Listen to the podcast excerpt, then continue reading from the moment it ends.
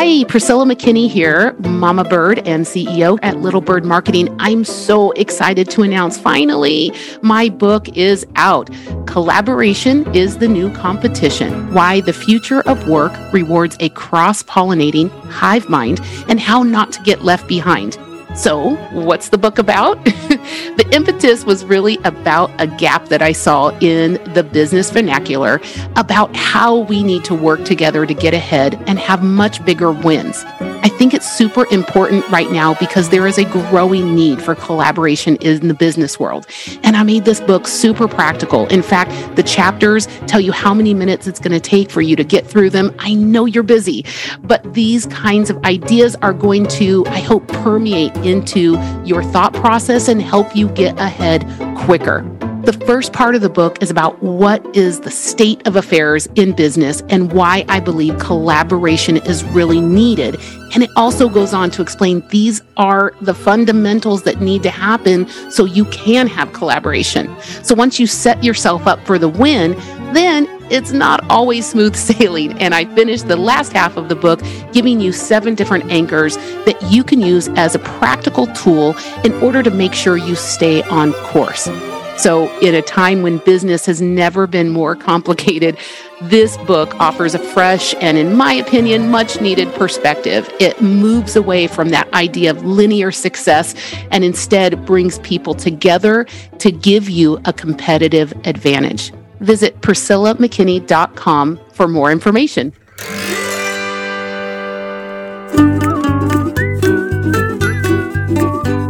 Hello, and welcome to Ponderings from the Perch, the Little Bird Marketing Company podcast. I'm Priscilla McKinney. I am the Mama Bird and host for you today. And I'm going to try and keep the laughter to a little bit of a minimum, at least so you can actually hear my speaker, because this is one of my besties I like to hang out with. You're going to immediately understand why we like to hang out and why we like to talk shop. So, Dominic Carter, welcome to the podcast. Thank you, Priscilla. It's a pleasure to be here. Now, we have known each other for an awfully long time, and I count it real privilege to know you. But you and I usually end the night, it starts like with a really serious shop talking about what's going on in the industry. And then by the end, we could be talking about nearly anything. Yes, the car is all around. what instrument you played in bands, etc. We can go on and on. You lead such an interesting team. And if you don't know Dominic Carter, he leads the Carter Group over in Tokyo.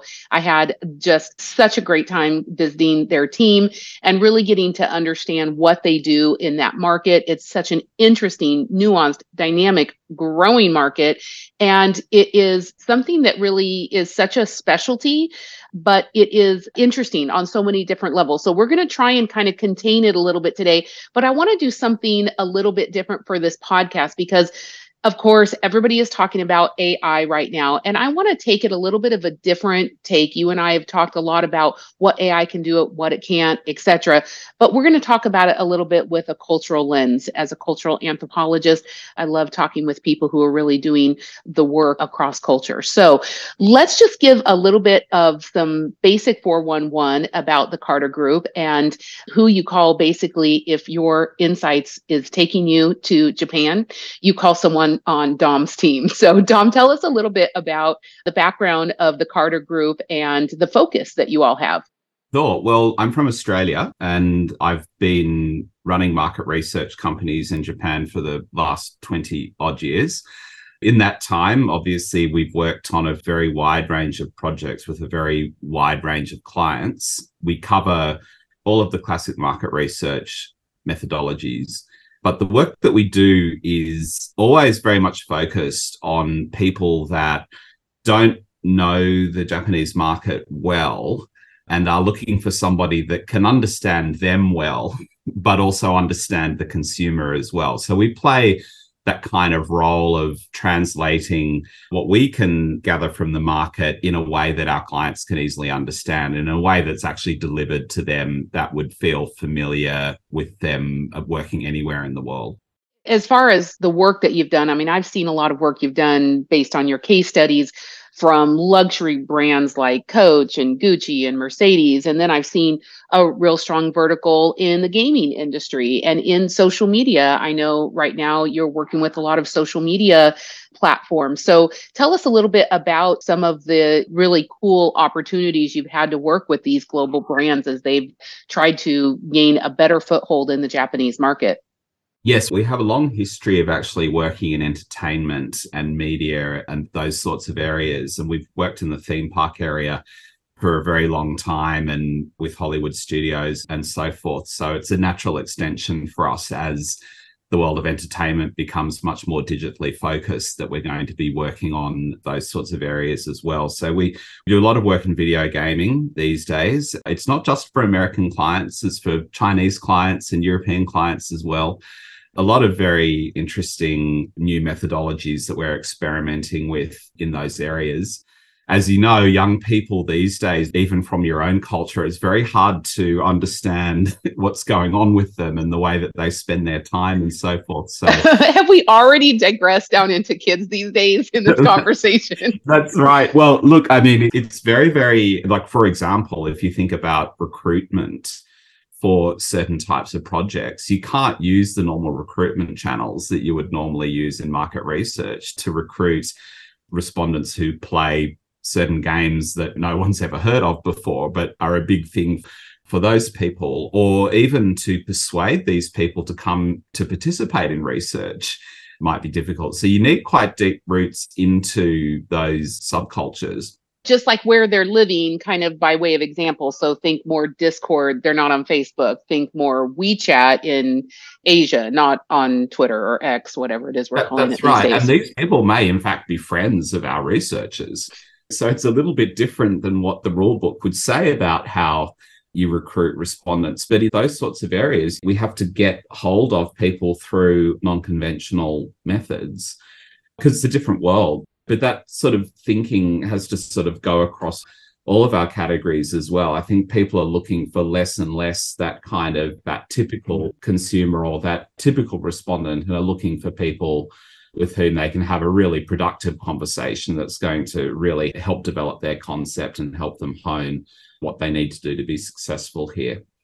So you're recruiting the people, but then your team is also handling the research. But let's back up just for a minute about what you mentioned that's super interesting about gaming, because it's not just like product launch and you mentioned it's not just american companies and how are they going to come to japan it's a global phenomenon and i would think that you have a lot of research even before games become games like looking at character archetypes and looking at artwork and is the story arc working for a japanese market so kind of tell us a little yeah, bit more about and, what's happening well and sometimes it could be even down to the artwork. Does this artwork look Japanese? Do these characters in this video game do they look Japanese or do they look like they're Chinese? Or because if that's not what they're trying to convey, then we can work on that. So localization is much more than just translation whether it's gaming or whatever the category is there's certainly there's a feeling and a sense of japaneseness that can be hard to put your finger on but when we delve deeper into these categories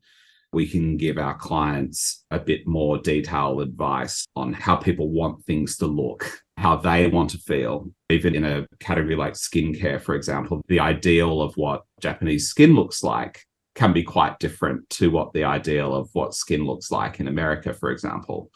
So just understanding what those desired states are and how they're different to your home market, I think is very helpful. Yeah. And to me, when I was in Tokyo, all I'm thinking is, wow, these people are obsessed with really high quality skincare. it's just, the, the, it's crazy. The directory of new skincare launches, I pulled this out for a client once a few years ago. It's like the phone book. Basically, it's a highly, highly competitive market. To be able to find your place within that can take some work. And I think that it does take spending some genuine quality time with users to work out what they want and how you can help them.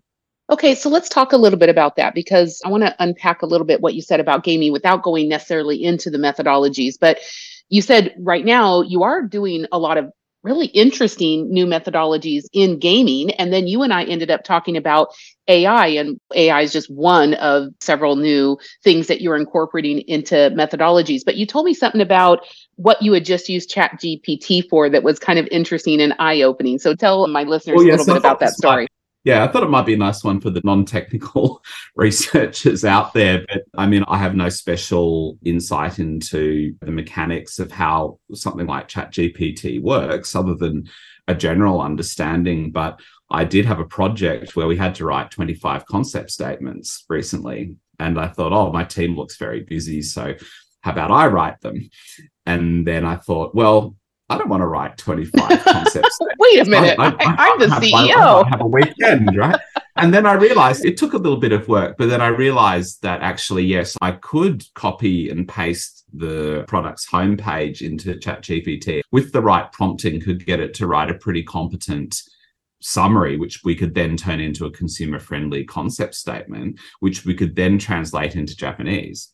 So there's a few steps there. And actually, the translation into Japanese that ChatGPT does is better than, in my opinion, is better than Google or DeepL or even those very impressive tools. So, of course, we have to check them, and our team checked all the concepts and checked it with the companies as well, just to make sure that everything was faithfully executed. But one of the advantages of that approach was there really wasn't any bias from the researcher in terms of how those concepts were written and how they were presented. And I think that's, apart from the time saving, I think that's actually a genuine benefit. And respondents in a traditional way.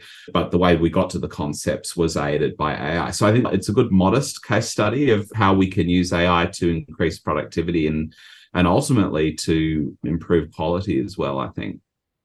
Yeah, you and I have talked before about AI being a great tool to just free up some time for that amazing analyst you have, one who has really steeped themselves in the Japanese culture, someone who understands these two worlds that might be colliding in any given moment, freeing up some time for them to not deal with the avalanche of data, but actually get to spend their best and brightest time on thinking about the nuanced differences and how do I go about validating this.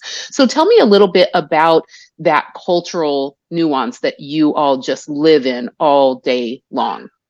I think as a foreigner living in Japan, you spend a lot of time and a lot of energy on interpreting everything around you because things are not told to you directly a lot of the time. And that's a feature, indirectness is a feature of Japanese culture. You need to be aware of it when you're doing research as well, because respondents will not always answer your questions directly. So you need to have some appreciation for what may not be being said in terms of what is being said. And this is something that, as a foreigner in our personal lives, in our working lives, we're always dealing with these kind of features of communication where people may not always say what they mean. And we may need to address what we think people meant instead of what they said, and so on and so forth, which makes qualitative research a little bit more complex, or the requirement to have people who are participants in culture help you to interpret it is still something for me after 25 plus years of working in Japan it's still very important to have the inputs of local analysts when you're doing qualitative research. Yeah. You're mentioning things like body language or just the cultural context of how the question is being answered, or maybe the subject matter that is being dealt with. Like that may be a perfectly fine subject in an American setting where this is absolutely taboo in Japan, or maybe an age difference between moderator or participant, or like these kinds of things that are affecting the way you actually get at the insights? Yes, I think it all comes down to rapport and there's no hard and fast rule. It's not necessarily the case that you have to have a young moderator with a young group of respondents, but the moderator has to be able to be in a state of good rapport with them, a state of appropriate rapport, where the respondents will feel they'll feel comfortable sharing freely and some moderators are better at that than others. Some just have a natural skill, which is actually hard to pin down. We like to keep those moderators in our team because they're very hard to find. So we're not looking for mechanical regurgitations of a discussion guide.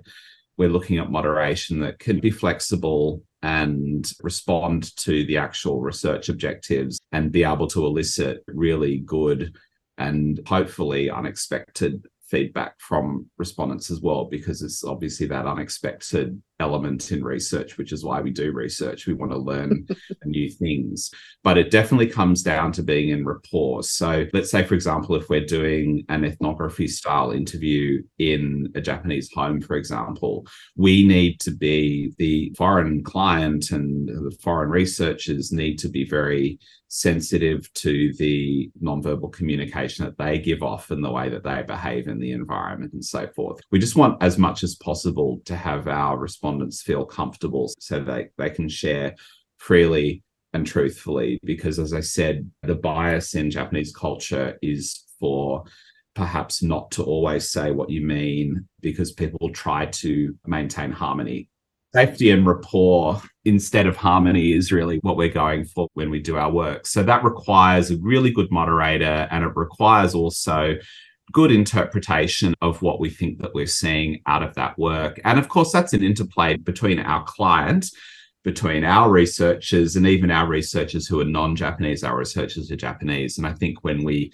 sometimes challenge each other throughout the process, I think you get a better outcome. Let's take a short break. As a business professional, mastering social media is no longer a nice to have set of skills, but a fundamental need in order to advance your career and exceed goals. A lot of people are interested in learning social selling techniques for revenue generation, network building, and maybe even to advance their thought leadership. But what is actually needed is a practical and repeatable system to digitally transform whole teams commit to creating meaningful digital communities and learn how to leverage social media to turn relationships into sales online far outperform their competitors. And companies that commit to investing in their teams to increase their personal social influence reap the benefit of increased brand awareness and positive upticks in company reputation. Social media is natural it's cost effective and it's an easily leveraged tool at anyone's disposal. What is lacking is an effective and proven system that trains sales, marketing, HR, and executives alike to move from social selling to complete digital transformation and into digital dominance. Our 12 week social selling course is a practical, hands on experience it's taken over time specifically to address the needed mindset shifts, the changes in habits and behaviors, and all of this while implementing new skills. You will learn how to network effectively and at scale, build rapport with targeted audiences, expand your influence, and become the go to authority in your area of expertise. So, this is not a quick tips and tricks for LinkedIn success flash in the pan. It's a commitment to changing the way you show up online and experience career shifting breakthroughs. This is expert instruction in small cohorts with personalized one on one coaching. If you're interested, go learn more at littlebirdmarketing.com slash social hyphen influence. Oh, I would totally agree with that. And a team that is really out for that next major aha. So, kind of to put it the way you did, is if you want to sum up what you've already know, use AI and some other tools and let's get a good summary. But if you want to really have that moment of that serendipity with a moderator where someone finally kind of lets go of the thing that you is surprising and hopefully can move brands forward, you do have to be in that appropriate rapport and you have to just know the context in which you're sitting. Yes. But like research is about finding out new stuff. To be really simple about it, we want to find out stuff that we didn't know before. So, by definition, if it's coming out of generative AI, it's something that people knew before, which is great that people knew it. And not everyone knew that people knew it. Now we all have access to that. But the only way that we can get to really sort of out of the box solutioning for our clients is still working with respondents in the way that we were saying, being in good rapport, having good moderators, and getting them to give us actually new and exciting insights that then we can implement. And that has to be done face to face. You cannot replace that with synthetic respondents and that kind of thing, even though it's very interesting for certain applications. When you have a real problem or a, a client needs a way to get out of a current pattern of thinking or make a genuine breakthrough, we have to go face to face with people. Okay, I think that's the mic drop here. I love that. But I've got you in the hot seat. So I'm going to put you on the spot just a little bit about some myth busters about the Japanese people and culture and their buying habits and what you hear in consumer insights because there can be people still who say, you know what, look, we've got this product that does really well in this place in Asia, or it's done really well in the US market, or wherever it is. And we think with a slight tweak, we can enter the Japanese market and make good on it. So, in all of our years of experience, let's just bust a few of the myths that you think people come in thinking the Japanese people or the Japanese culture are this, but actually it's quite different. So, give us a few of those examples. Yeah, I think the danger zone is when you've been very successful in a market like like the United States or Europe and so you've had some experience with moving out of your home market and then you come to Japan and you believe that the playbook can be applied here. But usually there is some level of adaptation that needs to be done. It could be in the product, it could be in the packaging, it could be in the communications, it could be in the level of claims that people are making. I mean, I've had clients come in where literally we've had to change everything like I'm thinking of a skincare product, for example, here, like the packaging is wrong, the promise is wrong, the formulation is too strong. For a good example, might be in Western markets, you may want to promise people a very fast effect in anti-aging, for example. Let's look at an anti-aging product. We might want to say, okay, this product is going to produce a visible difference in your wrinkles within four weeks now and clinically proven and here are the before and afters and, and all this kind of thing. But your average consumer in japan looks at that and they think of the downside. They oh okay that sounds interesting but it could be dangerous. Or have they tested that product on japanese skin? Because japanese skin is different. A very very strong perception that japanese skin is different to any other skin in the world and there is actually some evidence to back that up that may be physically true, but certainly psychologically true. So they're the sorts of things that you need to do. So packaging may need to be changed. You may need to do much more work convincing people that your product is safe. And you also, in the bigger picture, you may want to look at what are ideals of beauty. Whereas in Western markets, we may think that it's an ideal when you're 60 to look like you're 50. Whereas in Japan, people may want to look 60, but they may want to look like an excellent 60. I love that, but that's such an interesting nuance, but it is so important. And when you think about that dollar spend, you have just seconds on that shelf of making that critical decision and it can go awry very very quickly and you get that yes. one chance at a product well, if you're trying to communicate something that may be aspirational in your home market, it may not have the same impact here. Or it's a case of working out what's the segment or the sub segment that actually really does want what I have to sell with minimal adaptation, but you have to realize it may not be the mass market, it may be a niche. I always think about the example of US automakers who have, over the years, made several attempts to sell their cars in Japan. I remember there's one project I worked on years and years ago for Ford Focus, which is a small car. And that Ford was trying to sell the small car in Japan. But Japan's kind of like the home of the small car. So why would you bring the small American car with all of the perceptions of American car quality at that time that people held in Japan, which are not particularly positive. Yeah, I was going to say, you mean lack of quality. okay. well, yeah. And certainly Japanese have a very strong perception that their own domestically made products are higher quality than everywhere else. But that's not the reason why they buy imported products. There's other reasons why people buy imported products. So, in that sense, it would have made a lot more sense if Ford, for example, would have like really pushed their huge SUVs in Japan, which sounds completely counterintuitive because Japanese have small, narrow roads and small garages and so forth. But there is a market in Japan, especially in Tokyo, or there certainly was at that time, for very large American SUVs and had very strong image and could have made more of an impact than what they were doing at that time in that sector. So trying to sell into areas where Japanese local competitors are very strong without having something that's actually unique or superior or can actually make a difference to the way that people perceive the category.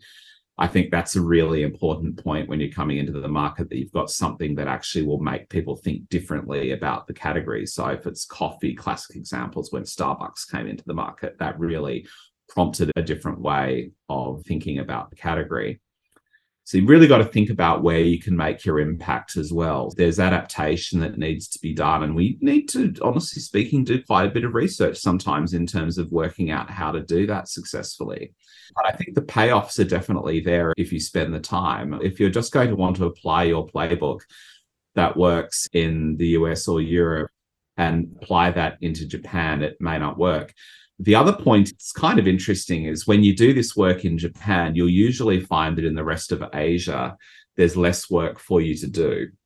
Because if it's sort of an old saying, if it works in Japan, it'll work in the rest of Asia. To some extent, what Japanese are into is actually has a lot of weight in Asia as well. So you'll see even to this day in markets like Singapore on the sides of buses, this is the number one shampoo in Japan. Japan has some clout in the rest of Asia culturally.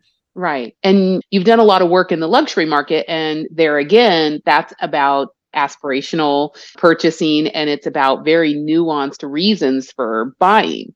That's right. And in that, just in that luxury sector, there's so much channel fragmentation now that really understanding the buyer and how they interact with the brand. For example, what is the role of retail now in where there are parallel import channels, there are brand owned channels, there's secondhand sites, there's all of that playing into that set of touch points that people have. So, where are you going to invest in physical and what's the purpose of that touch point as well is something that I think requires a lot of time spent with your buyers and some genuine understanding. Okay, we don't have a ton of time left, but I really want to ask you this question because nobody has answered it on my podcast before. And we just talked about the idea of mistakes you can make trying to bring your product or service over to a different market and you can lose that opportunity for a brand launch. But I also want to hear a little bit from you about a mistake people could make about the generational differences, or more specifically, the difference in demographics. So just give everybody just a kind of a short view of of what the age spread is in Japan and why you have to be very careful to be representative in qualitative research in that market. Yes, the structure of the population in Japan is very interesting in that there are so many older people compared to younger people. In fact, there's never been any society in the history of the world that has a demographic structure like what Japan looks like now. So we have a very putting it into sort of terms that sort of Americans would understand in terms of generations, like that sort of baby boomer generation in Japan was very big. And the children of the baby boomers are a very big cohort in the population as well. So the, the largest year in the Japanese population now is people who are born in 1974.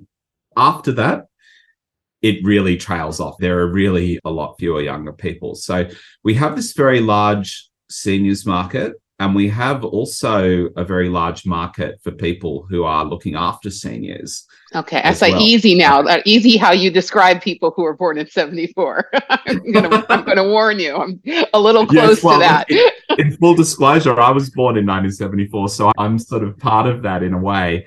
But understanding the structure of the population, I think, is very important in terms of understanding what your opportunities are.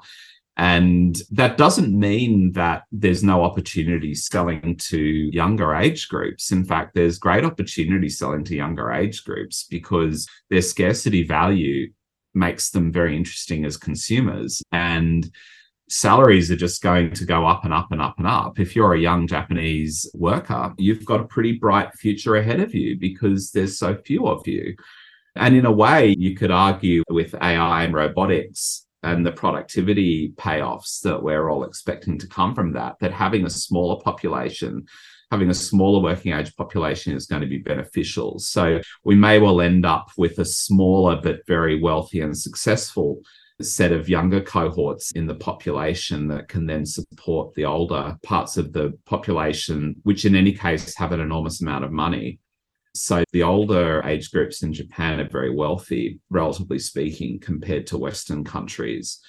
It's a very interesting market, but very necessary to be aware of what the generations are what their differences are. And of course, when you're doing your research, unless you have the intention to mix those generations together for some purpose, you do really need to be sensitive to the fact that there definitely are sort of different dynamics that go on in these generations, which mean you may want to separate them out when you do your work.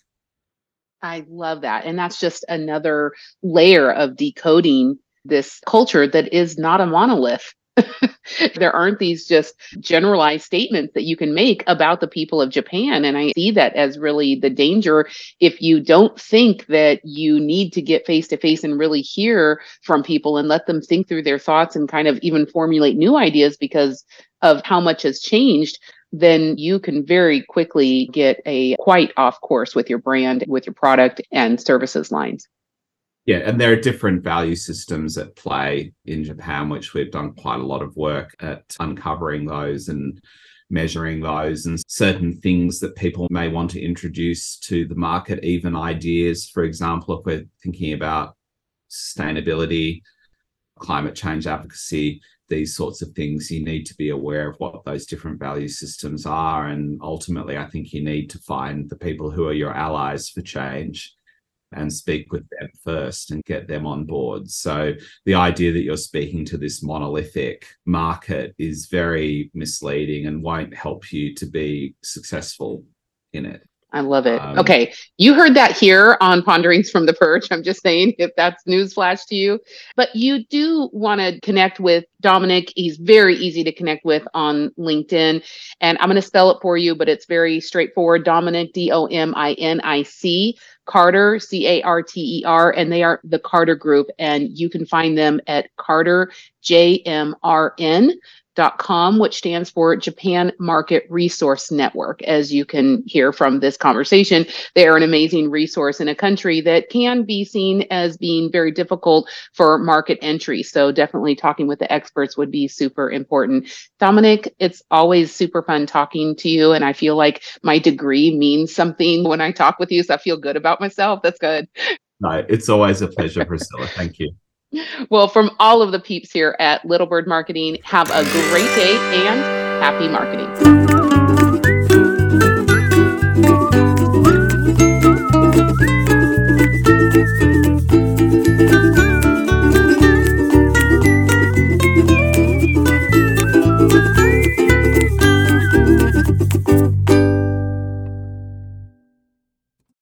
This podcast is a part of the C Suite Radio Network.